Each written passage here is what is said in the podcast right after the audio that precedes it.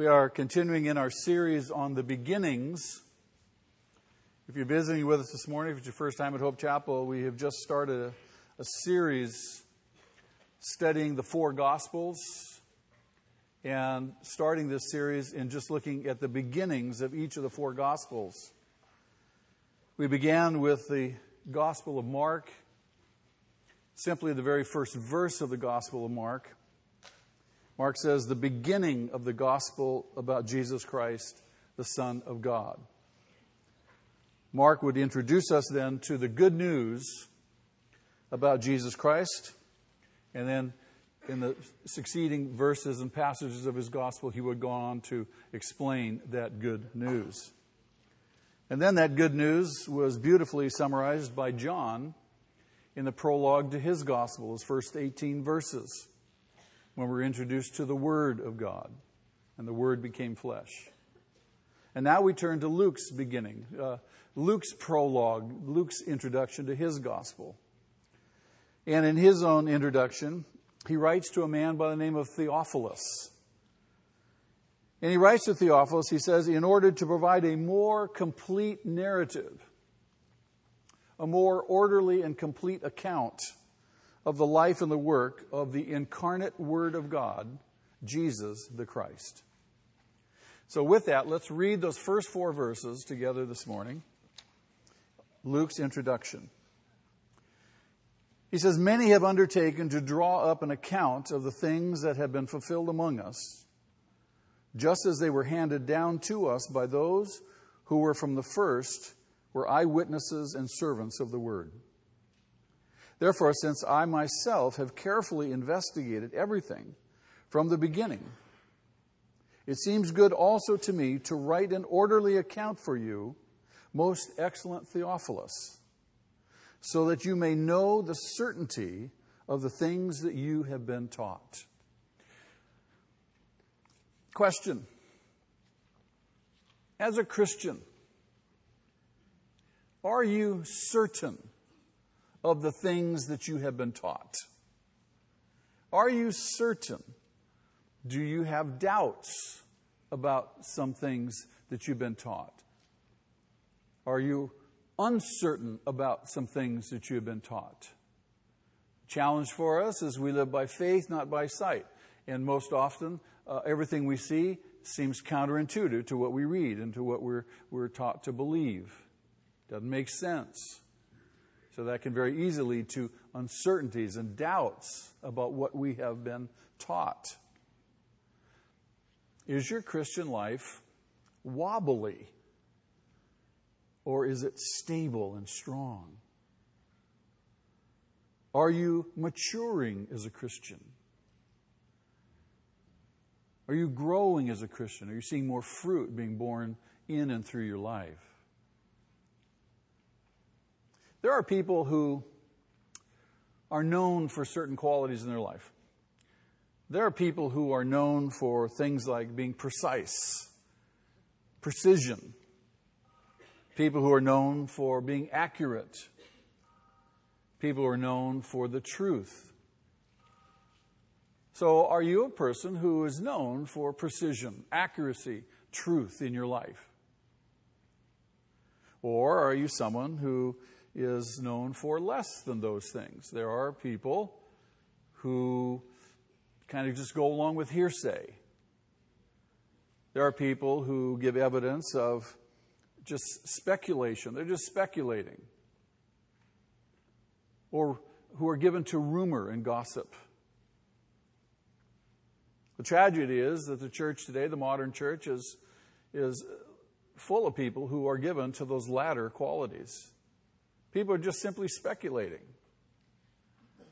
People who are not precise and given to the truth and accurate in terms of their understanding and their commitment to their faith and their study of the scriptures. And this is, this is Luke's point to Theophilus and by extension to all the rest of us.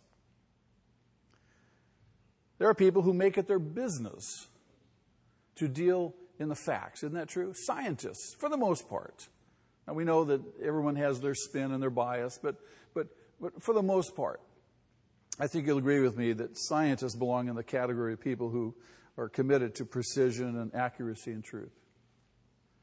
They will check the data and they'll conduct experiments. They test their theories to, to draw conclusions. We'd like to think that everyone's totally objective. We know that's not true, but for the most part, that's the, that's the purpose, that's the, that's the direction. Detectives. Detectives, too, they work hard to discover the truth. They carefully gather, analyze evidence. They follow the clues in order to solve the crime. They've got to know what the truth is. Add to that mix judges who would weigh testimony, hear arguments, and consider the law before rendering their verdicts. Historians also strive to be accurate, to know precisely what happened at a certain time in a certain place. And surely doctors can stand with this group. With informa- informative tests, diagnostic expertise, they examine patients, draw conclusions, and hopefully prescribe appropriate treatments. Luke wanted only the truth. Luke was a historian. And his research, by his own testimony here, would be meticulous. He would interview reliable witnesses, indeed, eyewitnesses and primary sources. That's what he tells us. He was very meticulous. He, he went with Paul on, on his missionary couple on his last missionary journey. He was with Paul in Jerusalem. He was with Paul in Rome. He knew Mark. He knew Mary. Can you imagine interviewing Mary? Mary, I'm writing a gospel. Can you tell me about the early days? Tell me about that visit by the angel.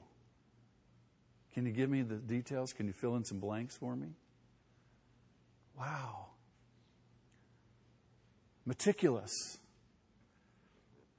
Paul tells us uh, in, in Colossians chapter 4, verse 14, that, uh, that Luke was also a doctor. He's, he, he calls him Luke the doctor. So, presumably, as a doctor, as a man of science, he would also, from that vantage point, carefully consider all the facts before rendering an opinion. So, the, the, what, what, he, what we have here in Luke's gospel, by his own testimony, is a result of careful, serious evaluation. He wants to be accurate in his rendering of the truth. He addresses a man by the name of Theophilus. The very name means uh, one who loves God. And while that certainly may be a, a general term for all believers, I think it's safe to see that it is a proper name. So I think he's, he's identifying a particular man, especially given the title he assigns to him, Most Excellent Theophilus, indicating, presumably, that he's talking to uh, a particular person and a person of some rank or distinction. In fact, he uses, uh, he, in latter chapters of the book of Acts, when the Apostle Paul is, is before the Roman governors Festus and Felix, uh, Paul's interview, he addresses Festus and Felix, uses the very same term most excellent Festus, most excellent Felix. So this person, Theophilus, must be a, a person of some rank, of some importance. And presumably he's probably a Gentile. Luke wants to assure Theophilus of the certainty of the truth of the things that he had been taught. He's going to try to fill in all the blanks, if you will, for Theophilus. Theophilus, no doubt, had learned some of the facts of the gospel, but he desired further understanding. I remember as a, as a brand new Christian, I became a Christian in 1977.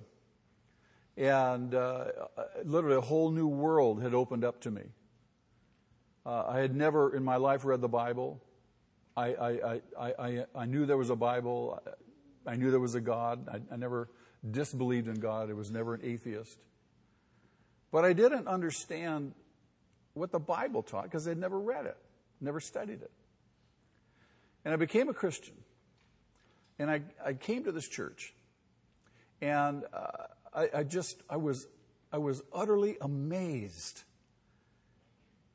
And, and growing up in the tradition that I grew up in, when we went to church, you never saw Bibles. People didn't bring Bibles. And all these people have Bibles, and they've got the, their Bibles open, and, and they teach from the Bible, and they're explaining the Bible. I was just thrilled. And I began to learn some things. And, and then some people invited me to some Bible studies. We didn't have mini church back in those days. We didn't have growth groups like we do today. But there were just some sporadic uh, Bible studies. And, and, and, I was fortunate enough to be invited to two Bible studies. And I, I just couldn't get enough. And, and so I was learning some things. I was being taught some things. But there were huge blanks in my understanding and I desired to know more. I hungered to know more. And it was at that juncture uh, that Hope Chapel Ministries Institute started. I believe God did it just for me.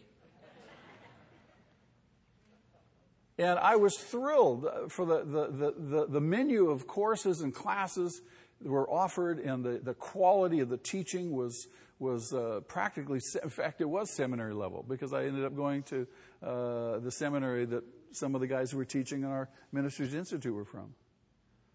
And I, I was just, I couldn't get enough.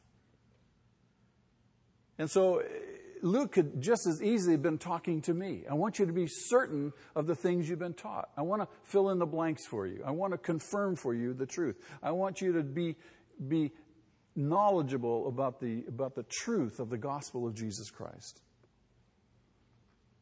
Most of us have questions. I still have questions. There's still things, after 30 plus years of, of studying the Bible, there's still things that I don't really fully grasp and understand, that, that are, uh, you have to hold in tension.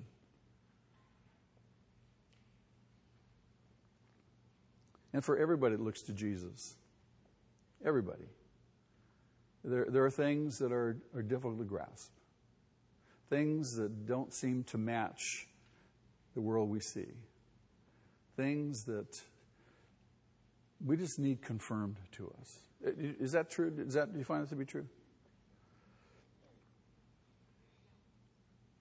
The world, the world doesn't know who Jesus is really. There are people, professing Christians, who really don't understand who Jesus is. Jesus himself said to his own disciples, Who do the people say I am? So there's a, there's a fundamental question Who is Jesus? Who exactly is Jesus? Is he just a prophet? Is he a good guy? Is he a good teacher? Was he the best man that ever lived? Who is he? Why did he come? Where did he come from?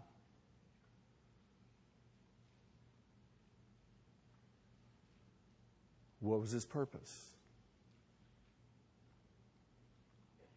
What did he do?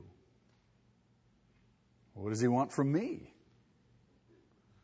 These are, these are basic questions that the gospel account would address. But they're yet, those are fundamental questions, and yet there are other questions, and particularly for the audience that Luke writes to. Most scholars believe that Luke is writing primarily to a Gentile audience.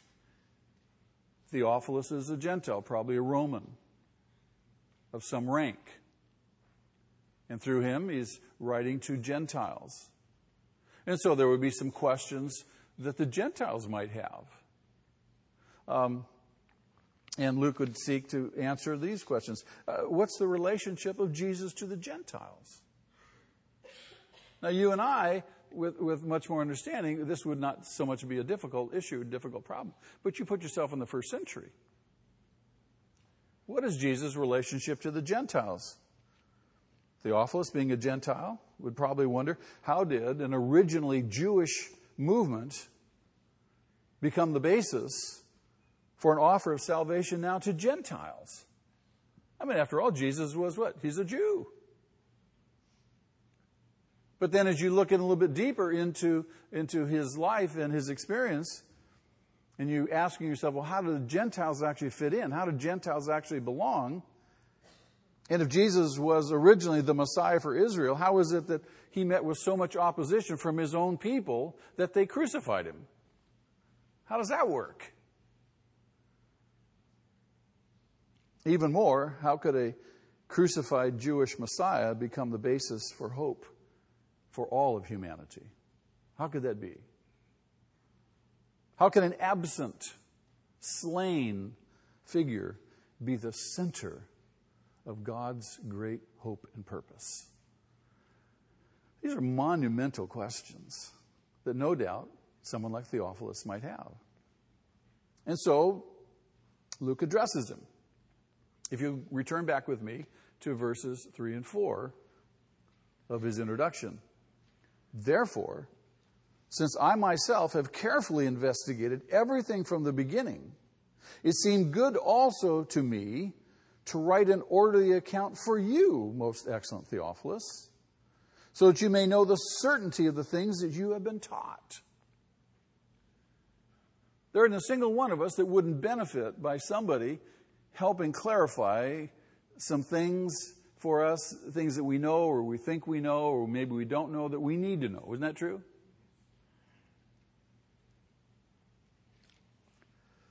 To reassure his friend, and certainly all other believers who, who never had the opportunity to see Jesus themselves.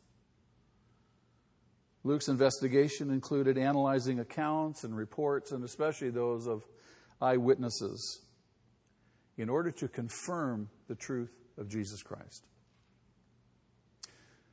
The world is full of stories, is it not?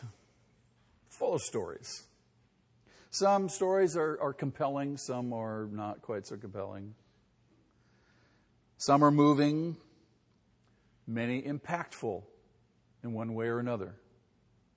And there are a few stories that are even capable of profoundly changing how people think and how people live. Isn't that true?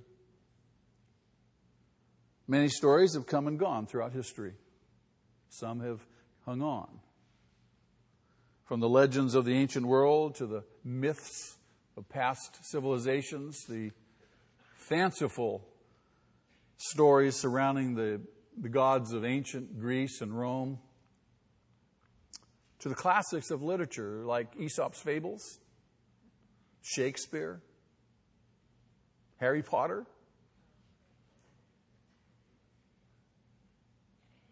But there is one enduring and true story that stands above all the rest the life of Jesus Christ. That story has been called the greatest story ever told.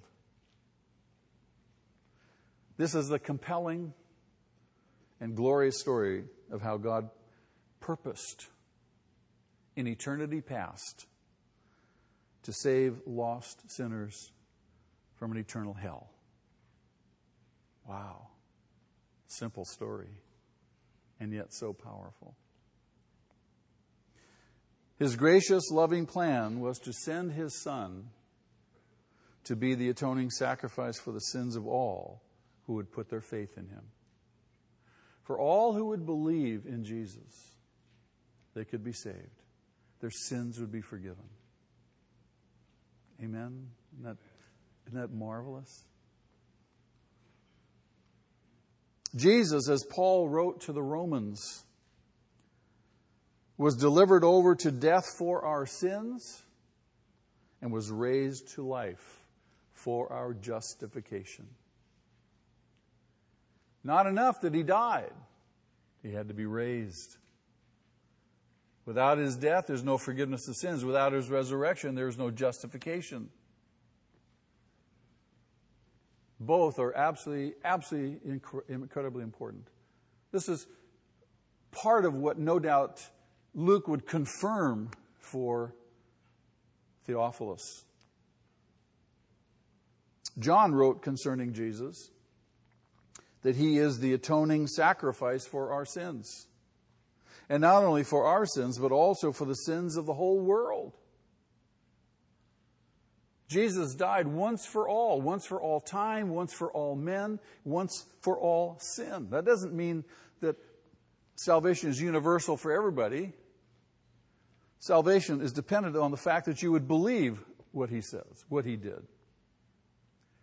Jesus' death is sufficient for all, is efficient for those who would believe.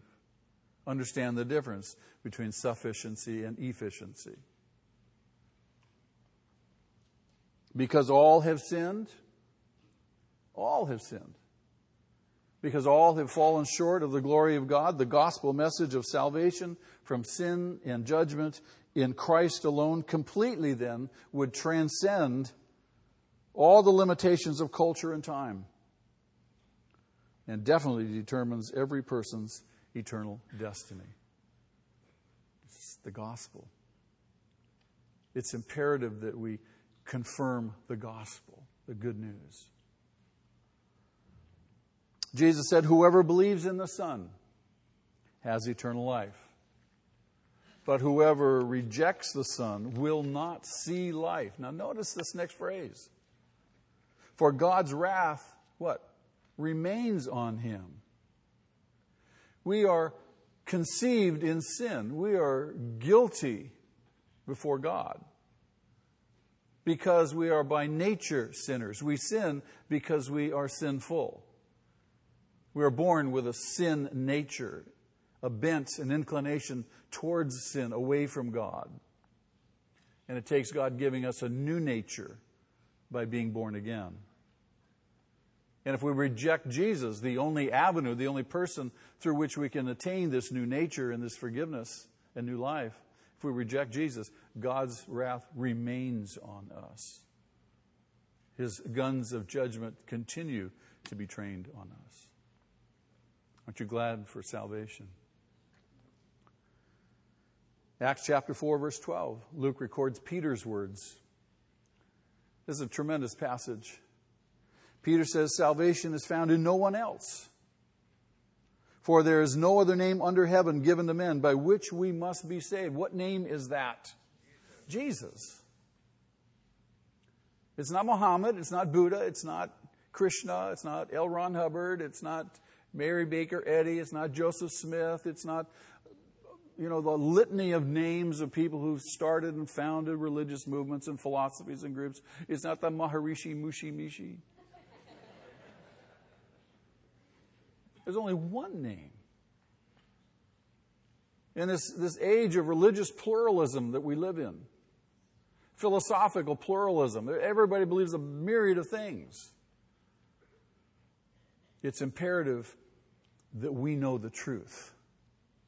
It's imperative if we are to communicate the truth that we know the truth, that we're accurate and precise in our understanding and our knowledge not kind of mushy and, and wishy washy and, well, you know, I think the Bible says something like. These four verses in Luke's introduction are one long sentence. Now, we have it punctuated with periods and such. But in the original Greek autograph, the original Greek manuscript, it's one long sentence written in a very, very polished style of a Greek literary classic. So, this is the language, the Greek that, that Luke writes in, is a high class kind of Greek. He's not writing in what's known as Koine Greek. Koine Greek was the common spoken Greek of the day. This is the, the Greek of, of, of the classic writers. And in the scholarly writings of the Greek and Roman world, uh, such prologues as Luke introduces his gospel with explain the writer's sources, purposes, and approach. It was common for these writers of classic materials and, uh, to, to right up front give you this introduction, give you the same kind of prologue. This is, this is what I'm doing, this is where I got my information, and so forth. Not so, you see this with the other gospel writers. But Luke takes great pains to write in this kind of way. So his prologue then would mark his gospel as a serious literary and historical work. And it would command, therefore, the attention and the respect of even the most sophisticated, well educated Gentile reader. So this is, this is a significant work, the gospel written by Luke. Would you agree with me that if you're to serve Christ, you must be prepared? Must be prepared? I mean, you know, after coming to the church for any length of time, that, that we, we are high on biblical literacy. We make it a point. We teach out of the Bible. Uh, we have classes. We're constantly encouraging people to upgrade their biblical knowledge, understanding, comprehension, to, to know the Word, to know the truth. So I submit to you, if we're going to if we're going to serve Christ, I think it's imperative that that we be educated, that we know the truth, and not in some kind of generalized way. That we know it in a, in a, in a way that, that, that is detailed, precise. Right, Tui?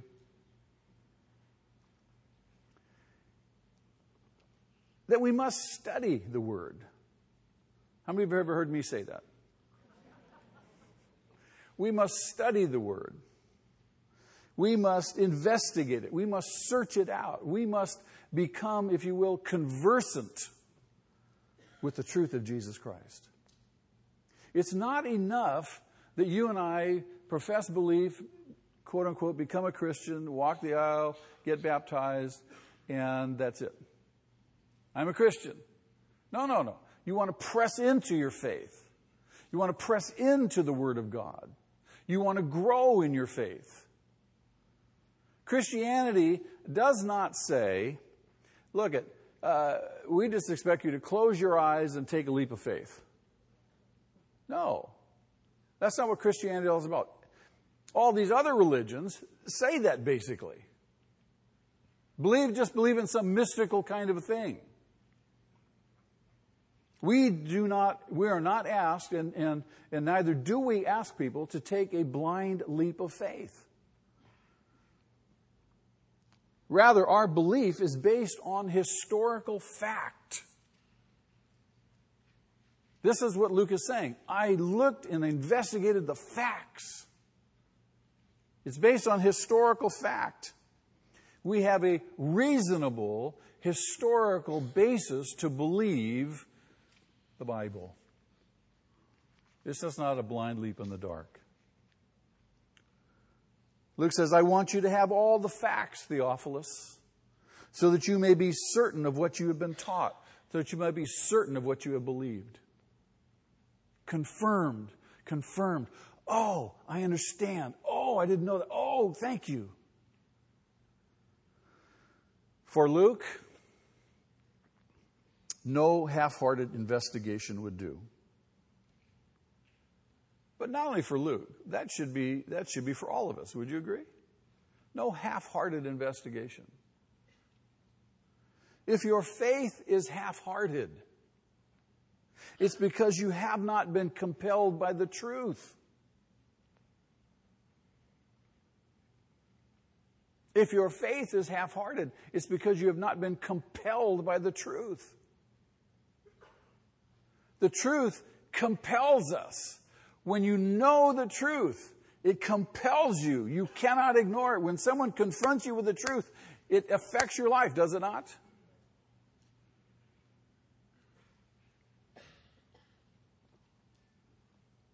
If your life is, your faith is half hearted, it's probably because you've not thoroughly investigated the facts for yourself, that you can know the truth. It's one thing to be taught, but it's a whole nother thing to study yourself to confirm the truth. It's a whole other thing to dig in the Bible yourself. You can study, you can, you can study with somebody, and someone can teach you and teach you, and that's wonderful. Uh, when I was in seminary, I had marvelous teachers. But they challenged me, they challenged me to dig myself. I had to write papers. I had to do projects research projects. I had to study Greek and Hebrew. My wife will testify to the many hours I was sitting at our kitchen table doing studies, and she would tiptoe around. My son is in seminary. He's having to dig out of the scriptures himself though he's sitting at the feet of, of tremendous men who teach and lecture and so forth. You sit in a church and you can sit at the feet of marvelous Bible teachers, inspiring preachers. And you can go away and you can say, wow, wasn't that great? Oh man, God really spoke to me. Then by Tuesday you're going, what? Now what, what was that?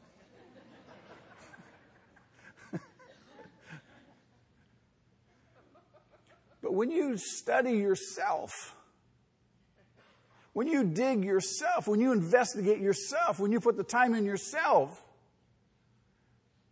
every one of us have done this. Isn't that true? You've been brought up short. The scriptures, God has spoken to you. This is the living word of God. He will speak. And when he does speak, that's yours. You will never forget it. You underline it.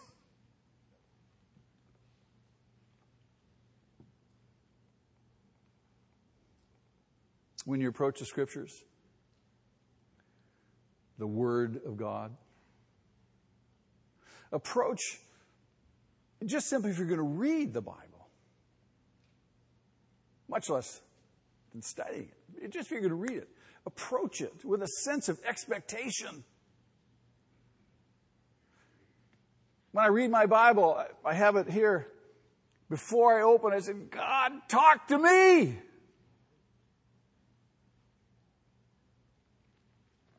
And I do it with expectation.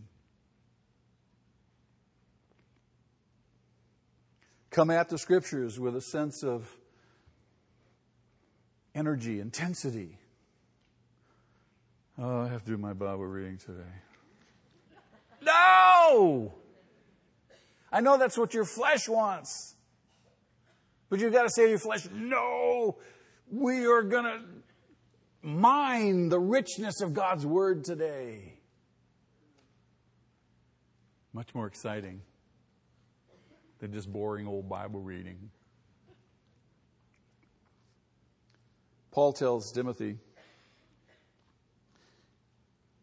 He says, do your, do your very best. Do your best to present yourself as one approved. Wow. Well, well, that was Timothy. That, you know, he was a pastor. He's supposed to do that. No, no, it's for all of us. We should all be people who are doing our best to present ourselves approved, a workman who is what? Not ashamed. And a workman who, who knows how to handle the Word of God, the Word of truth. Far, far too many Christians are timid in their Christian life.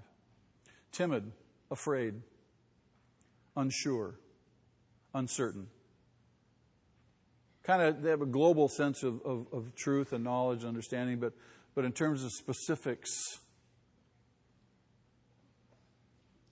woefully short. Embarrassed to share the word. In 2 Timothy chapter 3 verse 16, Paul writes this: All scripture is God breathed meaning it's, it's inspired by God. God's the source of it, all Scripture. And it's useful for teaching, rebuking, correcting, and training in righteousness, so that the man of God may be thoroughly equipped for every good work. I, I submit to you that Scriptures are sufficient. They're sufficient for life, they're sufficient for godliness. Do our best Luke sets the pace. He says, I thoroughly investigated all these things. Luke's gospel is a record. It's a record to establish the truth. He states his purpose clearly so that you may know the certainty of the things that you have been taught. Theophilus had already heard. He'd already been taught. He already believed. He, but he needed to know the, he needed to be absolutely certain of the things that he had been taught. Isn't it great when, when things are confirmed to you? More so when you read them yourself and you go, oh man, I get it. Luke's account of Jesus is the absolute truth. And we can know, we, we can know the certainty of these things also. Hearing the things of Christ, even being instructed in them, may I submit to you, is not enough. We are to study and to learn for ourselves if we are to know the absolute certainty of these things. In the 17th chapter of the book of Acts, Luke, also writing,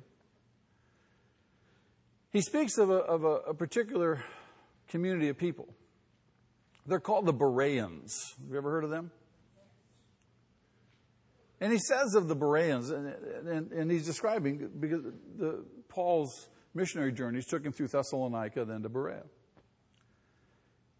And Luke says, he says, now the Bereans were more noble character than the Thessalonians. Now the Thessalonians were amongst Paul's favorite people. All you have to do is read 1st and 2nd Thessalonians. You read the introductions, and he loves these people. He just commends them, they bless him. And yet Luke says the Bereans were of more noble character than the Thessalonians for they received the message with great eagerness.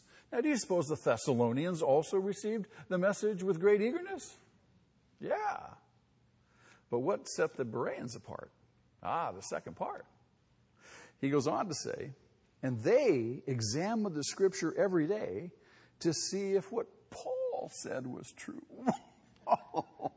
now, you and I, from our vantage point, we go, Whoa, Paul, you're going to check Paul out?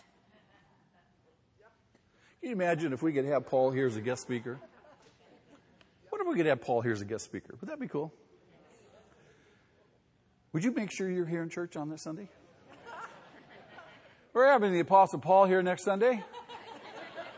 Guest speaker, you might want to come. We're going to have Apostle Paul at the men's retreat, guys. Would you come? So Paul's here and he's teaching. Would you hang on every single word? I mean, would you hang on every single word? Go, and then, would you search the scriptures to make sure that what he said was true? Probably not. It's Paul. Are you a Berean? Are you a Berean? Are you searching the scriptures to confirm, to make certain the things that you've been taught? How much assurance do you have? How much assurance? With what's assurance? You need to search the scriptures. Do you know that you're a child of God through faith in Jesus Christ? I mean, do you know it?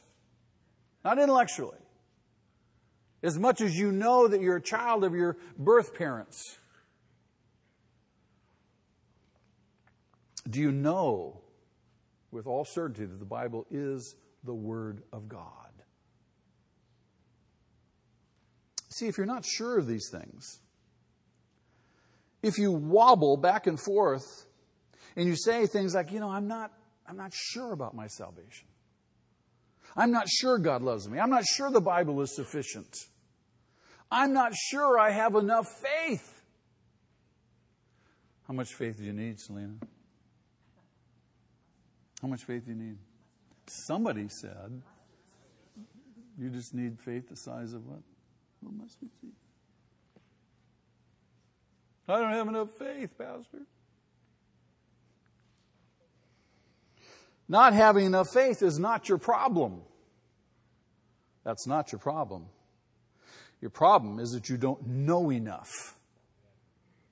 Faith comes by what? Hearing the message and the message of Christ. Hearing meaning taking it in, meditating on it, listening to it, paying attention to it. The more you study your Bible, the more you study your Bible, your faith gets stronger and stronger and stronger. It's undeniable. You come away going, oh, that's, that's it. That's, and you find yourself compelled because you know the truth. It's just not me telling you or, or, or Jeff telling you or Steve telling you or Kevin telling you or any of the other pastors. It's, it's because you have studied yourself. And You found and seen it.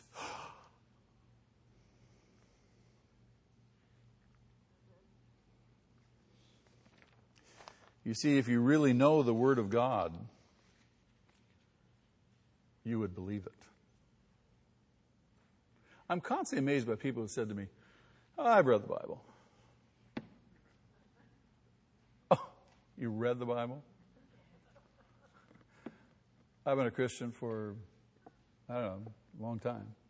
I read the Bible. I'm still reading the Bible. Don't tell me you read the Bible and you just dismissed it. What a foolish, foolish thought.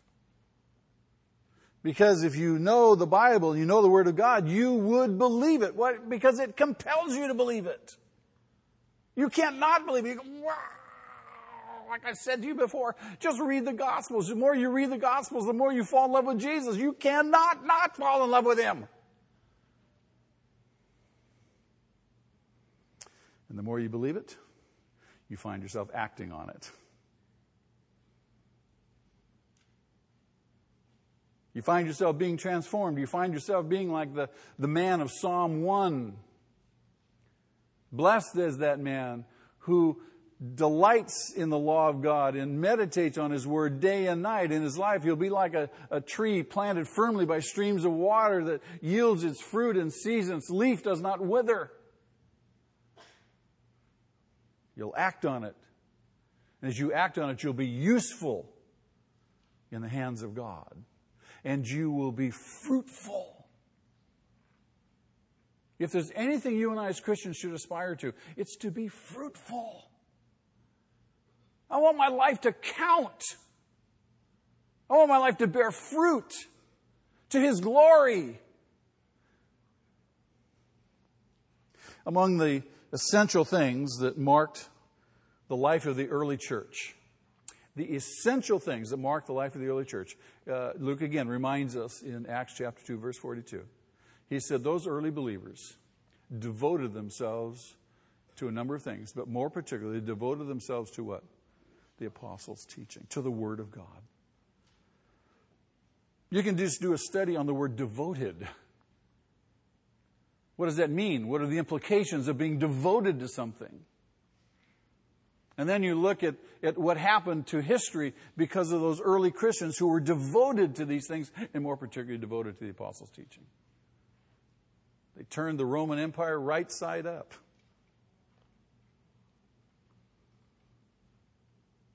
If, in fact, the Bible is so important to Christian living, is that a fair statement? The Bible is so important, it's critical to Christian living. If that's true, we have to ask ourselves what are we doing to build it into our lives? Can we say with the psalmist, Your word, your word is a lamp to my feet and a light for my path? Most excellent Theophilus, most excellent church, may I commend to you a thorough study of the Word of God. Amen. Amen. Father, thank you. We love you again this morning. And Lord, we pray in all things, your will be done. Don't let us miss your will. God, we know that that is the very best.